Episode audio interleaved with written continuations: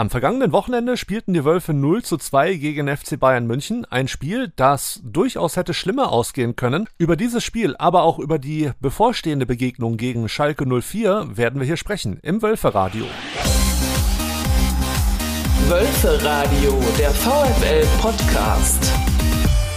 In dieser Woche mit Christian Ohrens.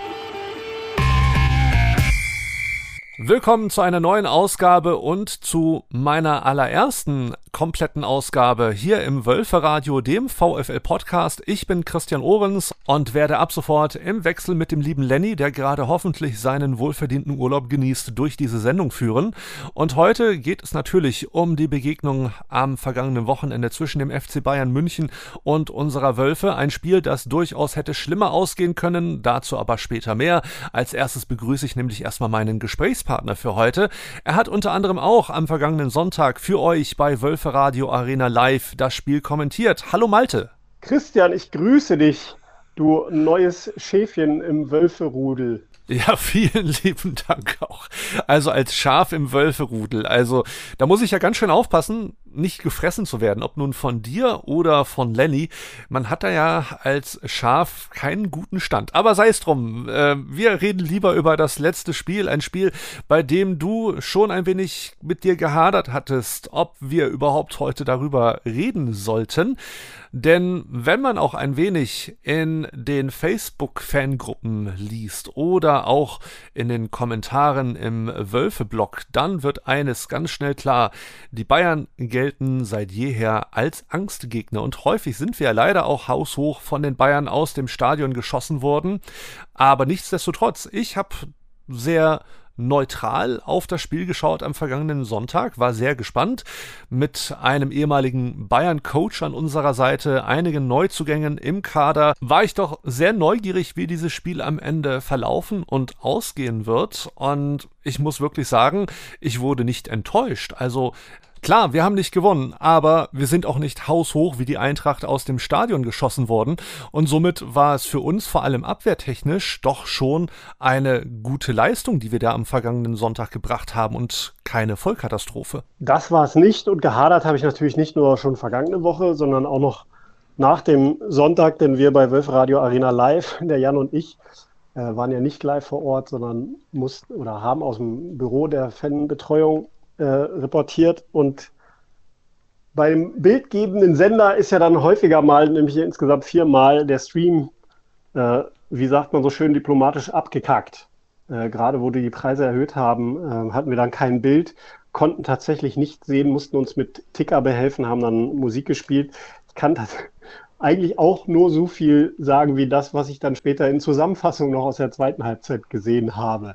Aber es war natürlich nicht das befürchtete Schützenfest, dass Robert Lewandowski wieder also einen neuen Rekord bricht und sechsmal innerhalb von drei Minuten trifft.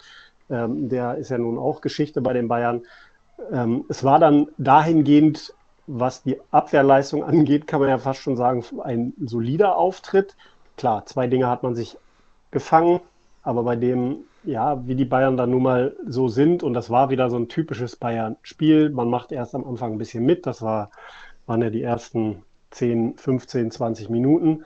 Und dann kom kombinieren die sich halt durch. Und tatsächlich mit einem Mann, den sie da gerade in ihren Reihen haben, wobei man fast noch sagen kann, mit einem Jungen, äh, weswegen dann in ein paar Jahren, glaube ich, die Leute extra ins Stadion kommen, nämlich Jamal Musiala, der dann da einfach auch mal ne, unsere Innenverteidigung schlecht aussehen lässt, sich sogar körperlich gegen die doch etwas älteren und körperlich kräftigeren Maxence Lacroix unter anderem durchsetzt und dann eben die erste Bude macht.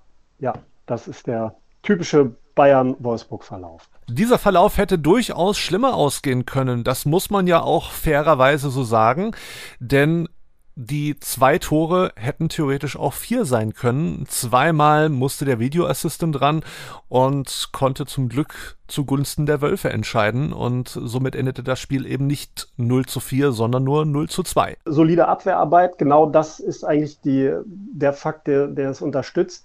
Also da hat unsere Abwehrkette wirklich großartige Arbeit geleistet. Ähm, mehrmals sind die Bayern in die Abseitsfalle gelaufen, wie man dann so schön sagt. Also das war konnte man auch gefühlt so ein bisschen sehen, das war jetzt kein Zufallsprodukt. dass dann so ein Manet im, äh, im Abseits stand, sondern das war dann auch wirklich äh, sehr gute Aufstellung der Abwehrreihe. Und deswegen ist das sehr positiv zu werten aus dem. Und da kann man dann eben auch zufrieden aus dem Spiel dahingehend gehen, das hat funktioniert, viele Sachen haben da nicht funktioniert, plus die individuelle Klasse und so weiter. Aber ich finde auch unsere Offensive hat sehr gute Arbeit geleistet. Natürlich, wir haben kein Tor erzielt am vergangenen Sonntag, aber es gab de facto auf jeden Fall Torchancen. Kleine zwar, aber es gab welche. Absolut. Auch das ist ja quasi das Phrasenschwein bei Bayern-Spielen. Die zwei, drei Chancen, die du kriegst, musst du reinmachen. Sonst hast du dann keine Chance. So ging es uns auch, da gleich in der vierten Minute, äh, wo Wimmer ähm, Davis anköpft. Den hätte er, also da wollte er eigentlich vorlegen, äh, eine Kopfballvorlage machen ähm, hat an Davis angeköpft, hätte er vielleicht selber versuchen sollen. Nachher ist man immer schlauer, hätte er ihn Volley genommen, hätte er ihn reingebrettert, wahrscheinlich noch in Giebel, aber das ist jetzt auch wieder, ist jetzt so, wie es ist. Ähm, ja, solche Chancen musst du dann verwerten, weil du kommst nicht zu vielen und mehreren Chancen. Gab es für dich beim Spiel am Sonntag einen oder vielleicht ja auch mehrere Spieler, deren Leistungen du besonders herausragend fandest? Ich konnte das erste Spiel diese Saison äh, da ich ja in Köln lebe, nur in einer Kneipe verfolgen, wo wir Konferenz geschaut haben. Deswegen, da siehst du ja dann auch immer nur so tröpfchenweise was. Äh, genauso wie jetzt mit den Bildausfällen war es auch schwierig. Ähm, wir brauchen, glaube ich, noch unsere Neuzugänge, müssen sich natürlich noch an die Bundesliga, die Körperlichkeit, das Tempo und so weiter gewöhnen.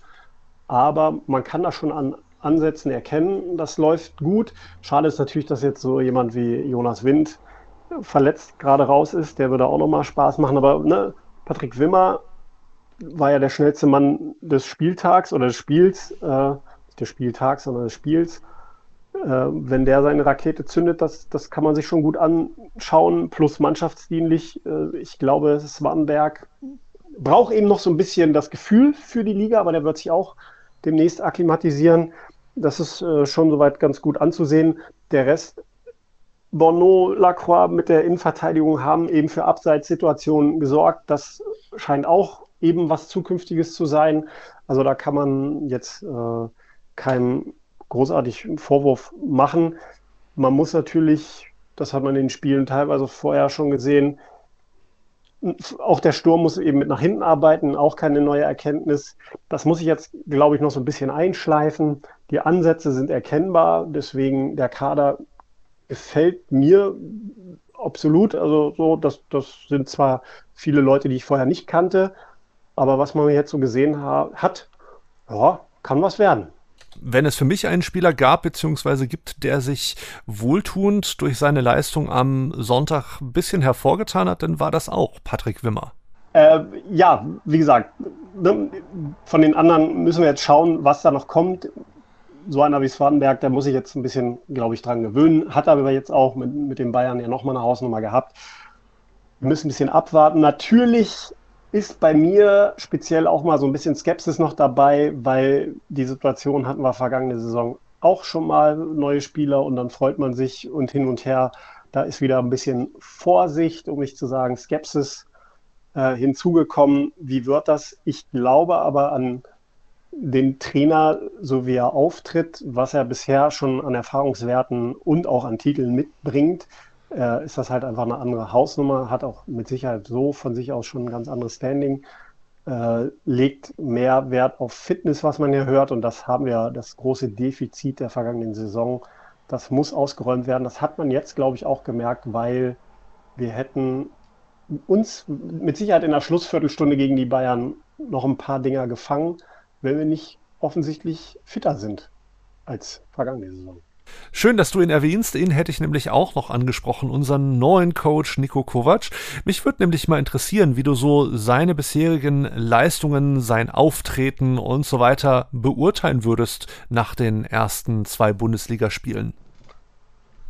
Ja, also meine Meinung, ich war halt auch, man ist Schmatke hat es vergangene Saison äh, ja noch in einem Interview gesagt, nach der äh, Van Bommel-Entlassung, es ist immer irgendwie eine Wette. und du weißt erst am Ende. Also wie immer im Leben, am Ende bist du schlauer oder hinterher bist du natürlich schlauer. Nico Kovac bringt einfach schon einen Erfahrungsrucksack mit, plus auch ein paar Titel. Und mit seinem Bruder, glaube ich, im, im Doppelpack hat, hat er eine Wohlfühlzone, die er mit sich bringt. Die bringt ja jeder Trainer, bringt ja eigentlich seinen eigenen Co. mit. Äh, das ist halt schon mal, der weiß, was er will, plus eben Faktor Fitness, das große Defizit der vergangenen Saison. Und dann würde ich einfach viel lieber so ein paar Leute aus meinem Freundeskreis, die teilweise, also die hauptsächlich sich natürlich aus Journalisten generieren und aber auch Sportjournalisten, als sie gehört haben, Kovac nach Wolfsburg, okay, da braucht ihr euch jetzt keine Sorgen mehr zu machen. Und das fand ich dann schon interessant. Definitiv. Ich meine, als Journalist hat man ja durchaus auch häufiger einerseits vielleicht einen neutraleren, andererseits aber auch einen kritischeren Blick. Ich muss ganz ehrlich sagen, ich war, ja, ich will nicht sagen skeptisch, als ich die Nachricht mit Nico Kovac gelesen habe. Skeptisch war ich eher bei Florian Kofeld. Aber ich war auch nicht so himmelhoch jauchzend. Ja, wir kriegen einen Ex-Bayern-Coach, der auch schon Titel gewonnen hat. Denn man sollte nie Äpfel mit Birnen vergleichen und schon gar nicht im Fußball. Denn wir sind der VfL Wolfsburg und nicht äh, FC Bayern München. Und ich habe für mich einfach gesagt, okay, man muss einfach abwarten, wie kommt er mit der Mannschaft klar, wie schafft er es, sich in dieses bestehende Mannschaftsgefüge, sag ich mal, mit gut einzubinden und vor allem auch schafft er es gut, diese Mannschaft zu coachen und zu leiten. Ja, ich glaube, letzteres ist dann der Hauptfaktor, weil ähm, er sich mit der Mannschaft versteht. Ich meine, letztendlich ist es dann seine Mannschaft, die muss er dann nach seinen Vorstellungen mit der sportlichen Leitung äh, formen und dahin bringen, wo man sie hinhaben möchte oder wo er sie hinhaben möchte. Wir haben nach wie vor, und das wird sich auch, glaube ich, niemals geben, mit Wolfsburg ja immer einen gewissen Standortnachteil, weil es nun mal auf den ersten Blick von außen keine attraktive Stadt ist. Ähm, und da musst du dir dann eben deine Insel bilden. Prinzipiell ist Wolfsburg ja aber in vielerlei Hinsicht eine super attraktive Stadt, was die Lauf, was die äh, Laufwege, sage ich schon, ist ja kein Spielfeld, aber was die kurzen Wege angeht, äh, für Familien, es ist grün, es ist viel geboten, es ist für Kinder was geboten, es ist für Erwachsene was geboten, es ist wirklich, ne, ob Theater oder Kunstmuseum, für jeden was geboten. Ähm, und klar, die Leute kommen alle dann zum Fußball, die dann beim VfL angestellt sind, aber der Standort Wolfsburg, das höre ich dann auch immer wieder aus dem Kollegenkreis und so weiter, professionelle Strukturen, Infrastrukturen, wo sich ne, jeder die Hände nachleckt und da fühlt sich, glaube ich, also die Rahmenbedingungen sind für jeden wirklich ideal, was das angeht und hochprofessionell. Und das macht den Standort dann eben auch wirklich, wirklich attraktiv. Und das ist ja auch schön. Ich meine, witzig ist ja jetzt, dass gerade Magazügel auch im Gespräch ist in der Lokalpresse und dass er nicht abgebaut werden soll. Ich finde, man könnte fast echt ein Denkmal daraus machen, auch wenn, also einfach auch, wie, wie die Trainingsmethoden sich geändert haben und so. Ähm, wir bauen da ja gerade schon viel witzige Traditionen neu auf und ähm, von daher kann sich da auch jeder bei uns wohlfühlen. Bevor es gleich ins Kombinationsspiel geht und bevor wir schauen, was die gegnerische Mannschaft für unsere nächste Begegnung am Samstag so treibt, wollte ich noch ein weiteres Thema ansprechen, das du vorhin mal ganz, ganz kurz am Rande angerissen hattest, als wir über das Bayern-Spiel sprachen. Es geht nämlich um das Thema junge Spieler. Die Bayern haben ja mit Jamal Musiala, viele nennen ihn ja inzwischen auch Magic Musiala, einen wirklich sehr jungen und vor allem sehr talentierten Spieler für sein Alter vor allem auch. Man liest immer mal wieder, dass er vielen, vor allem auch älteren Spielen haushoch überlegen sei. Mit solchen ja, Urteilen muss man immer so ein bisschen vorsichtig sein. Aber würdest du sagen, dass die Bundesliga mehr solcher jungen Spieler braucht im ersten Kader? Also er hat jetzt zugelegt, körperlich. Aber mit 19 bin ich erstmal noch durch die Teichbreite gerannt und zur Eishalle VW Bad äh, in die Schule gegangen, Abitur gemacht und so weiter. Ähm, wenn man da Fotos sieht, ja, da war Schmalhans Küchenmeister, würde ich mal so sagen. Das, man legt dann im Alter zu. Das hat er jetzt so im Sommer ein bisschen getan, aber der ist ja noch lang nicht austrainiert und ausformiert. Ähm, der wird definitiv mal, wenn die Entwicklung so weitergeht, der wird noch seine Tiefpunkte haben, aber ähm, ich glaube schon, das ist so einer, für den kommen die Leute dann auch mal ins Stadion. Ich muss doch noch mal auf meine Ausgangsfrage zurückkommen. Würdest du sagen, dass wir mehr solcher Youngsters in der Bundesliga brauchen? Wenn sie alle so spielen wie er, ja, tun sie aber nicht. Ähm, ich habe vor Jahren mal mit einem Nachwuchstrainer gesprochen, der meinte, meine Jungs haben alle Potenzial, aber man muss den jungen Leuten und Christian, ne, wir beide waren ja auch schon mal 19, mittlerweile sind wir das zum zweiten Mal gefühlt, äh, bei mir bald zum dritten Mal auch gefühlt. Man muss den jungen Spielern leider auch mal so fünf bis zehn Spieltage Zeit geben, dass sie sich reingewöhnen können. Die haben natürlich noch andere Schwerpunkte, andere Standpunkte. Auch wenn man dann immer sagt, die sind alle so schablonenhaft, werden die in den Verein rangezogen und so. Das ist sicherlich sportlicher Ebene richtig, aber nach wie vor sind es Teenager, die eben ein gewisses Maß an Freiraum brauchen, die auch, ja, wie wir es früher auch gemacht haben, mal auch mal über die Stränge schlagen müssen, um einfach auch ihre Grenzen auszutesten. Ähm, das ist dann auch nicht immer leicht, sich durchzusetzen. Und als 19-Jähriger sich bei den Bayern durchsetzen, Respekt. Das sind dann aber auch wirklich Einzelfälle, die auch international, glaube ich, keinen Vergleich. Also auch mir fallen jetzt nicht mehrere 19-Jährige ein, die in internationalen Ligen so durchstarten.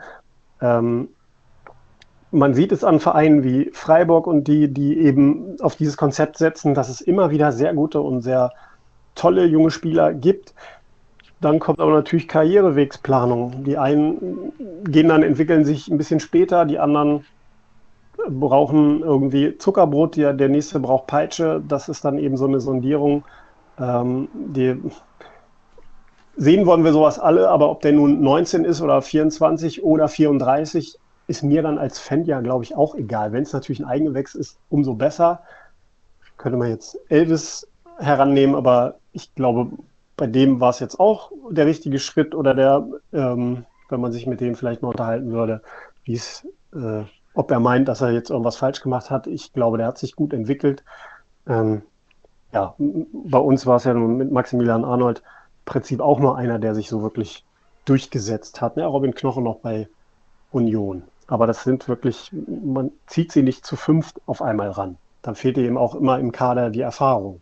Auch wenn ich vorhin so auf der Frage rumgeritten habe, ob man mehr junge Leute in der Bundesliga braucht, bin ich persönlich da auch ein wenig zwiegespalten. Auf der einen Seite sage ich ja, auf jeden Fall, wir brauchen mehr junge Talente und vielleicht auch ein bisschen frischeren Wind. Auf der anderen Seite das hattest du ja selber gerade gesagt, es ist auch immer eine Frage des Typs und vor allem auch der körperlichen Verfassung, der Ausdauer und letzten Endes natürlich auch der spielerischen Leistung und Erfahrung. Ich würde sagen, wir belassen es dabei, vor allem auch was das letzte Spiel anbelangt und blicken nach vorne. Wir beide werden uns gleich nochmal hören. Zuvor geht es erstmal ab ins Kombinationsspiel. Kombinationsspiel. Und das Kombinationsspiel führt uns heute auf Schalke, wie man so schön sagt, auch wenn die Schalker ja am kommenden Samstag um 15.30 Uhr bei uns in der Volkswagen Arena zu Gast sein werden. Aber wenn wir ganz streng sind, dann führt uns das Kombinationsspiel eigentlich nach Marburg an der Lahn. Das liegt, für alle, die es nicht wissen, zwischen Kassel und Frankfurt. Dort lebt nämlich der bislang älteste Interviewpartner, den wir hier im Kombinationsspiel bislang begrüßen durften. Und ich begrüße ihn jetzt am Telefon. Horst Lehnert, hallo, schön, dass du mit dabei bist. Ja, schönen guten Abend. Horst, du bist mit rund 70 Jahren unser ältester Interviewpartner hier im Kombinationsspiel. Bist du dein Leben lang auch schon so Fußball begeistert wie aktuell oder seit wann bist du eigentlich Schalke-Fan? Ach, das ähm, also das muss ich so erklären. Ich war als Jugendlicher gar nicht so fußballaffin, weil ich selbst ähm, sehr unsportlich bin. Und ähm, ich komme von einem, aus einem kleinen Dorf im Hintertaunus und da gab es die Feuerwehr, den Männergesangverein und den Fußballverein. Und ich bin dann bei der Feuerwehr gelandet, weil das andere nicht passte. Und irgendwann so im Alter von 30 äh, haben mich meine äh, Verwandten dort aus der Gegend, die alle Schalker sind, ähm, quasi, ich sag mal so, angefixt. Und äh, dann habe ich mir das ein paar Mal angeguckt und war begeistert und bin dann auch irgendwann Mitglied geworden. Und äh, ich bin mal gefragt worden, ich war ja lange Zeit Lehrer, äh, was mich daran so fasziniert. Und dann habe ich gesagt, das ist in einem Alltag, der durch Vernunft und Rationalität geprägt ist, so das ähm, Refugium des Unvernünftigen und des Emotionalen, auf das man sich zurückziehen kann. Das ist eine wirklich schöne Antwort auf die Frage, warum man eigentlich Fußballfan ist. Mir ging es ja übrigens genauso wie dir. Am Anfang hatte ich mit Fußball recht wenig am Hut und bin quasi auch Fußballfan, Quereinsteiger will ich es mal bezeichnen. Das aber nur mal so ganz schnell am Rande. Wir schauen wieder nach Schalke. Da war nämlich in der vergangenen Saison eine ganze Menge los. Erst der Abstieg, dann ein recht großer Umbruch innerhalb der Mannschaft, des Trainerteams und teilweise auch des Vorstands. Dann kam der Wiederaufstieg in die erste Liga. Herzlichen Glückwunsch nochmal. Wie würdest du das letzte Jahr auf Schalke in eigene Worte fassen? Ich glaube, es war eine Situation, die zwar äh, schwierig war und auch belastend, die aber dem Verein gut getan hat. Denn äh, es hatten sich Dinge eingeschliffen, die nicht zu Schalke passten. Und dieser Abstieg hat alle Vernünftigen dazu gezwungen, das zu überdenken und eigentlich wieder zu den Wurzeln zurückzukehren. Äh, dass das dann so äh, gut klappt, damit habe ich ehrlich gesagt nicht gerechnet. Äh, es sah ja auch zunächst mal nicht so aus. Aber man muss natürlich auch berücksichtigen, dass da eine vollkommen neu zusammengestellte Mannschaft äh, sich erstmal finden musste. Und äh, dann hatte man die Situation, dass der Abstiegstrainer eben auch weiter beschäftigt wurde was ich erstmal für gut gefunden habe, äh, dann aber sich zeigte, dass äh, es dann zum Ende hin doch nicht passte. Und dass dann äh, Bujo, also Mike Büsk, uns die Sache übernommen hat, äh, es war wirklich ein Glücksfall und ich denke, es gibt ähm, drei Ursachen für den Wiederaufstieg. Ähm, das eine war, dass Schalke wieder zu seinen Werten gefunden hat. Das andere war, dass in der Führungsetage Leute hinzukamen, äh, ich will hier gerade mal Ruben Schröder erwähnen, der äh, das, diese Herkulesaufgabe bewältigt hat und äh, dann am Ende eben die Fans und die Zuschauer, die diese Mannschaft nach vorne gepeitscht haben. Und das scheint sich so zu bewahrheiten, wenn man das letzte Spiel sieht äh, gegen, äh, gegen Gladbach dann glaube ich, hätten wir ohne die Fans äh, das Spiel nicht gewonnen. Äh, nicht, äh, äh nicht gewonnen ist Quatsch. Äh, äh, so komisch denkt man dann schon, also nicht noch den Ausgleich geschafft. Da stellt sich mir gerade die Frage, glaubst du, dass wir im Stadion anwesende Fans in gewisser Weise Einfluss auf den Spielverlauf haben können? Also wenn man an der Leistungsgrenze ist, und das ist Schalke mit diesem Kader. Ja, und es geht auch in der neuen Saison einfach nur gegen den Abstieg. Wenn man an der Leistungsgrenze ist, dann kommt irgendwann so eine Situation, ich kann das nachvollziehen, obwohl ich nie Fußball gespielt habe, wo man sich dann in der 70. Minute vielleicht denkt, ach scheiße, das wird eh nichts mehr. Und wenn man dann getragen wird von dem Publikum, dass man dann nochmal die, die letzten Körner rausholt und auch vielleicht ein bisschen Selbstbewusstsein bekommt, mal ein Ding zu machen. Ähm, also ich denke zum Beispiel an dieses Tor von Salazar da aus von der Mittellinie mehr oder weniger in der letzten Saison oder auch, dass der Bülter jetzt diesen, wie selbstverständlich ähm, die, diese Aufgabe annimmt, äh, den Elfmeter zu schießen. Ne? Also ich hätte da die Schiss gehabt in, in der Situation. Äh, Entschuldigung, ich habe jetzt gerade dummerweise etwas auf dem anderen. Äh, äh, du, du hörst es, ja? Ja. Das, das ist jetzt mein Handy und ich muss da jetzt gerade mal ganz kurz rangehen und dem absagen, ja? Aber du hast natürlich den Klingelton gehört, ne? Ja, ja.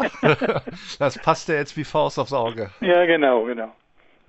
Also ich denke schon, um jetzt darauf zurückzukommen, ich denke schon, dass das äh, jetzt nicht spielentscheidend ist, das natürlich nicht. Aber wenn es eng wird und wenn es äh, spitz auf Knopf steht, dass man dann nochmal vielleicht Kräfte mobilisieren kann, die man sonst äh, nicht mobilisiert. Jetzt am Samstag treffen ja unsere Wölfe auf eure Schalker sozusagen und beide Mannschaften verbindet ja auch in gewisser Weise etwas. Die Wölfe mussten in der letzten Saison ganz schön darum kämpfen, nicht in den Abstiegskampfstrudel zu geraten. Die Schalker müssen in dieser Saison ganz schön darum kämpfen, den Klassenerhalt wieder zu schaffen und Fuß zu fassen in der ersten Liga. Wie sind so deine Gedanken, wenn du an das Spiel am kommenden Samstag denkst? Also ich ähm, habe mal die vergangenen Jahre ähm, zurückgedacht. Spiele in Wolfsburg. Und Spiele in Wolfsburg waren für Schalke immer ja äh, nicht sehr glücklich. Äh, wir haben da auch in guten Zeiten häufiger mal verloren, manchmal ganz kurios, manchmal äh, vollkommen zu Recht. Also Wolfsburg ist an sich für Schalke kein gutes Pflaster.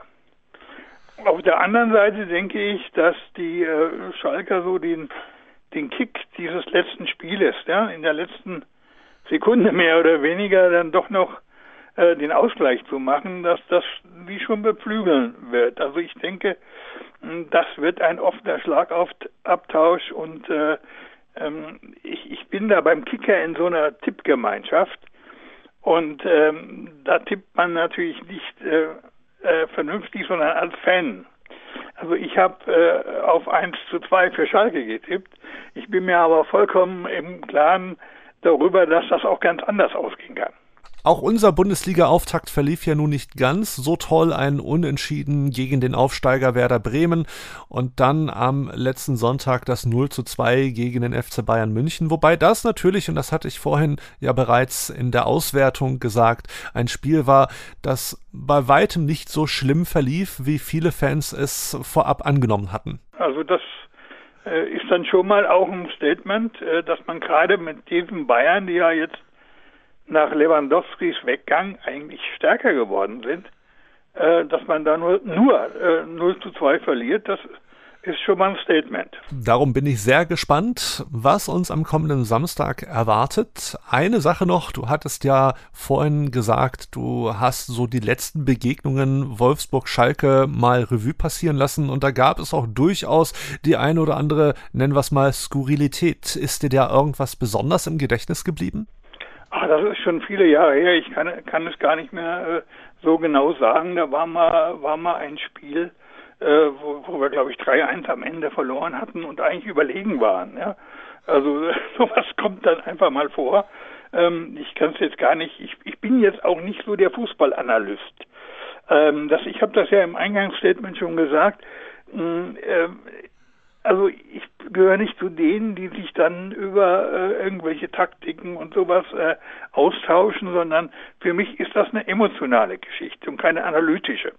Weil analytisch bin ich ja sonst unterwegs. Ne? Also für mich ist das Fansein ja gerade mal, sich da über die Emotion, äh, äh, über die Emotion treiben zu lassen.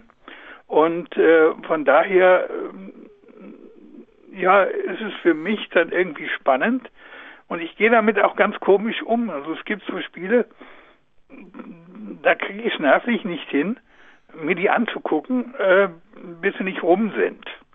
Ja, dann äh, hole ich mir dann irgendwie eine Wiederholung. Ähm, äh, auch, auch in der Abstiegssituation, da habe ich ganz äh, relativ wenig Spiele geguckt, weil das dann einfach auch wehtut. Hm? Und äh, der Fan bei Schalke muss natürlich leidensfähig sein, aber es hat eben auch Grenzen. Im Kombinationsspiel hier im Wölferadio ging es heute natürlich um die bevorstehende Begegnung am Samstag um 15.30 Uhr in der Volkswagen Arena VfL Wolfsburg gegen Schalke 04 und darüber sprach ich mit einem langjährigen Schalke-Fan und zwar aus Marburg an der Lahn. Ein herzliches Dankeschön an dich, Horst. Schön, dass du heute mit dabei warst. Hallo, hier ist Kun Castells, euer Torwart beim VfL. Ihr hört das Wölferadio.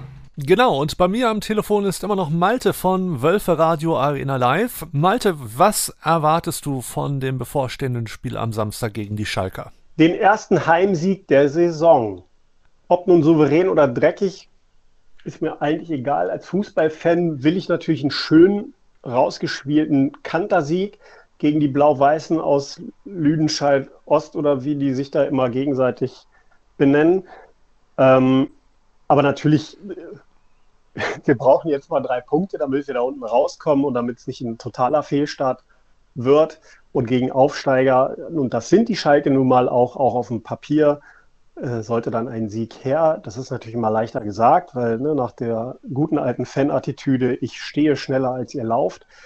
Aber ich, wir haben die Truppe, die das kann. Wir müssen vielleicht ein bisschen selbstbewusster sein als gegen Bremen, unkonzentrierter als gegen Bremen.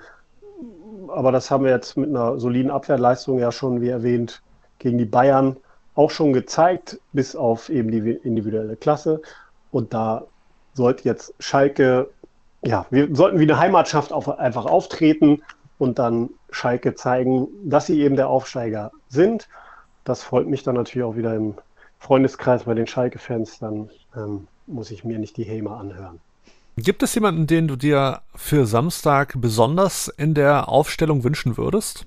Oh, ich bin kein Freund von großartigen Lieblingsspielern, weil das ist nun mal ein Mannschaftssport. Es glänzt immer irgendeiner. Natürlich sind, ich finde es immer irgendwie auch total unfair, dass man nur so Stürmer und die Techniker, die, die Weltfußballer und Europafußballer werden. Ich finde, man sollte das wie beim Torwart auch in einzelne Kategorien, besser Abwehrspieler, besser Mittelfeldakteur, besser Stürmer, äh, wobei da ja auch die Grenzen verschwimmen. Deswegen gibt es jetzt keinen keinen großartigen Lieblingsspieler. Wir sollten eine coole Truppe nach vorne bringen und da ist auch tatsächlich egal, wer die Tore schießt. Wenn es einer von den Neuzugängen ist, freue ich mich natürlich genauso, wie wenn es ein Abwehrspieler ist oder wenn Kuhn eine Bude macht, weil er beim Eckball doch noch mit nach vorne geht. Äh, also da bin ich kein Typ für, da so Einzelne rauszupicken.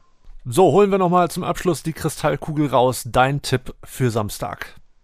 Oh, auch tippen ist überhaupt nicht so meins. Ähm, aber 3-0.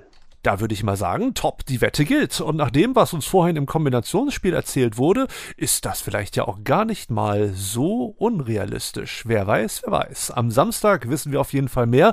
Hier im Wölferadio, dem VfL-Podcast, war heute Malte zu Gast, einer der Kommentatoren bei Wölferadio Arena Live. Ich sage vielen herzlichen Dank und liebe Grüße nach Köln. Ich bedanke mich auch, mal wieder dabei gewesen zu sein. Ähm, auch wenn man natürlich also ich hoffe für die Jungs, nämlich Tim und Roy, glaube ich, am Samstag im Stadion, weniger Bildausfälle als Jan und ich sie hatten. Aber wenn sie im Stadion sitzen, befürchte ich da oder habe ich da keine Befürchtung.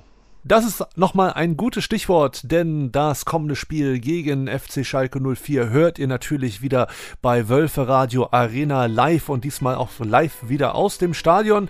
15.15 Uhr am Samstag geht's los über wölferadio.de oder über die VFL-App. Das war das Wölfe Radio, der VFL-Podcast. Nächste Woche ist Lenny Nero wieder für euch da mit grün-weißen Grüßen aus Hamburg. Sagt Tschüss für heute Christian Ohrens. Über die Brücke kommt mein Tempel in Sicht. Ein grünes Licht ist wunderschön. Jedes Mal aufs Neue, dieses Gefühl, wenn ich ihn dort sehe. Kann nur schwer beschreiben, wie es mir dann geht. Lest in meinen Augen, was dort geschrieben steht immer nur der VfL. Immer nur der VfL. Immer nur der VfL. Immer nur der VfL. Immer nur